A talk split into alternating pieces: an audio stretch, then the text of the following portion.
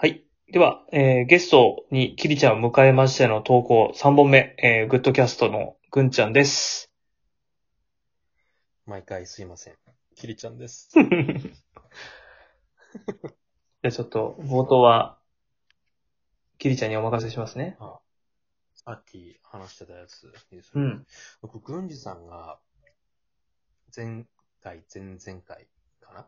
まあ、あと、うんあの、一人で収録していた時にもちょっと喋ってたと思うんだけど、うん。自分の感情を他人の意見決めてないかっていうようう。なんこと。うん。で、なんかそれはちょっとグッとくることが、グッとくるところがあって。あありがとうございます。たまたま本棚にある本をパラパラっと見てたんですけど、これはもしかしたらセレンディピティじゃないかと思って、おードキッとしたんですけど、伏線まで回収していただいて。その本の一節にね、こういう言葉がありまして、そのまんま読みます。えー君に害を与える人間が抱いている意見や、その人間が君に抱かせたいと思っている意見を抱くな。あるがままの姿で物事を見よ。これはまさに郡司さんと言ってることが同じなんじゃないこれがょね。その、誰の言葉って聞いたときにね、もうはるかうん、昔のね、そう。と、このお本を書いたのは、マルクス・アウレリウスです。古代ローマ帝国の、えー五検定時代の5番目のローマ皇帝で哲学者、マルクス・アウレリウスが書いた自世録という本。まあうん自世録はもう、なんだろう。名著中の名著というか、うん、うん。ドメジャーなあー本なので、まあ、知ってる方もたくさんいるんだろうと思うんですけど、その中に、そんな言葉がありました。ちなみにこの自世録の紹介をちょっとすると、うん。えーっと、まあ、このマルクス・アウレリウスが誰かのために書いたっていう本じゃなくて、あくまで自分のためっていうか、我が身を振り返るために、えーつけていた、まあ、日記ではないんだけれども、ちょっとエッセイみたいな感じで、えー書かれた本です。えー2世紀に書かれたので、もう1000 1800年ぐらい前に、えー書かれている本。で、マルクス・アウレリウスっていう人は、当時、えー主流、主流だったのかちょっと知識はないんだけれども、ストア派っていう哲学の一派があうんって、うん今のストイックっていう言葉の語源になったあだけども、ストストア派。で、当時ローマ帝国は、キリスト教はもう入ってきてはいたんだけれども、まだ国教化される150年ぐらい前の時代。なるほど、なるほど。で、マルクス・アレレクスはまだあんまりそのキリスト教に対しては、まあ、そこまで、えー、関心がないっていうと、ちょっと語弊はあるんだけれども、要はその、まあ内内政的なあースタンスの人ですと、なんか今の仏教っていうか禅とかね、ちょっと通じるよね。感じなんですよね、このストア派っていうのは。で、僕結構好きで、えー、これいつ買ったのかな？多分5、6年ぐらい前に、多分買ったと思うんですけど、わかんないです。なんで買ったのかはちょっと覚えてないですけど。すごいね。だから今からすると1900年ぐらい前のそ人の言葉が1900年後の我々に届いて、ちょっと、ほうなっとるぞと。う、この、グッドキャストでそう。繋がると、時を経てね。時を経てね。マルクスさんもびっくりだよね。。前から、マルクス・アウレリウスがやってきたんですよ。こうやだからやっぱいうことがあるから、名著中の名著だよね。そしたらね。まずね。そう。ということなんですよ。で、そこからちょっと話は出るんだけれども、まあ、こういう、まあ、マルクス・アウレリウスは、自世録、自世っていう本を書いたけれども、やっぱりその、前回の、うんと放送でいう自分の内側の言葉っていうのを、うーん、より鮮明にしていくためうん。には、やっぱり内政っていうのは一つキーワードなのかなっていうふうに思ほってて、まあ、我が身を振り返ると、別にそんな真面目にね、なんか寝る前に今日あったあことを3回反省しなさいとか、なんかそういうことでもないんだけれども、なんかこう、うん、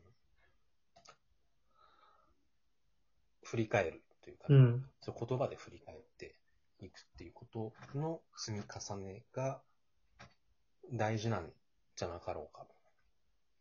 なんか今後、ますます大事になってくることなんじゃないかなっていうのは、個人的にはちょっと思うところがあって。確かにね。そうですよ。なんかあの、そう。うんち、うん。文さんがやることで、うん。なんでしょう。A という言葉と B という言葉の違いみたいな。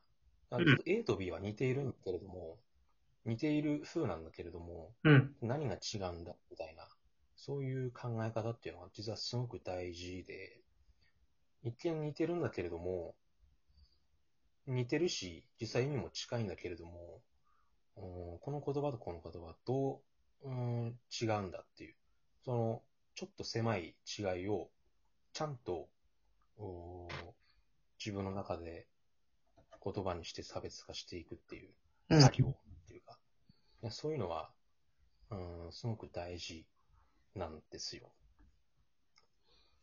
なるほどね。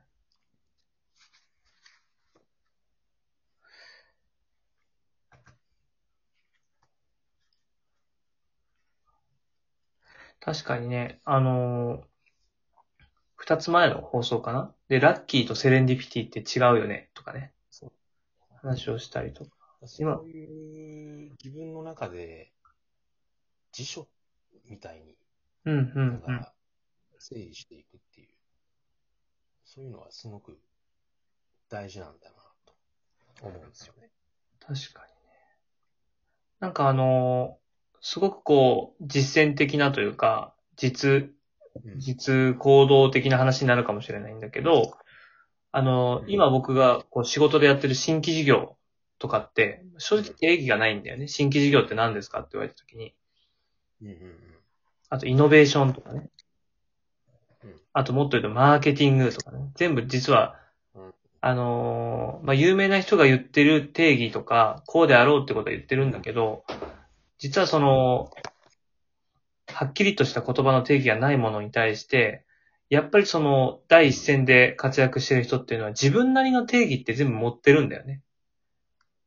うん。うんあなたにとってのマーケティングとはって言った時に、スラスラみんな出てくるなと思ってて、僕の尊敬するマーケッターとかも、あの、新規事業やってる人とかも、あの、新規事業ってどんなことを指すんですかねって言った時に、それはね、と、うん。僕の定義だけど、とか私の定義なんですけどっていうことを頭に入れつつ、その後多分スラスラ出てきてるから、なんとなくこう自分の今やってる領域だったりとか、普段から考えてることを多分言語化できてるっていうのは、うん多分行動に多分そのまま反映される気がする。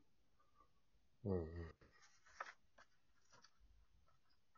判断をしなきゃいけない場面で。うんやっぱり内側の言葉がししているから、ちゃんと、うん、人に伝える言葉もうん。力があるっていうか、そう感じるねそ。ういうのは、そう、そこは繋がっているので、だからこそ自分の内側の言葉に目を向けるっていう、その、まあ解像度を上げるっていう言い方をするけれども、うん。まあ、そういうことが大事なんだなって、まあさっきから同じようなことを言っているわけだけれどもね。でもここは何順もしても価値がある、ちょっとね、疑問だったり問いだと思うので。うん。それはね、すごく大事なんだなと。で、そして、やっぱり、そういう内側にアクセスできる対象ってうん。自分自身しかないから、まあね、確か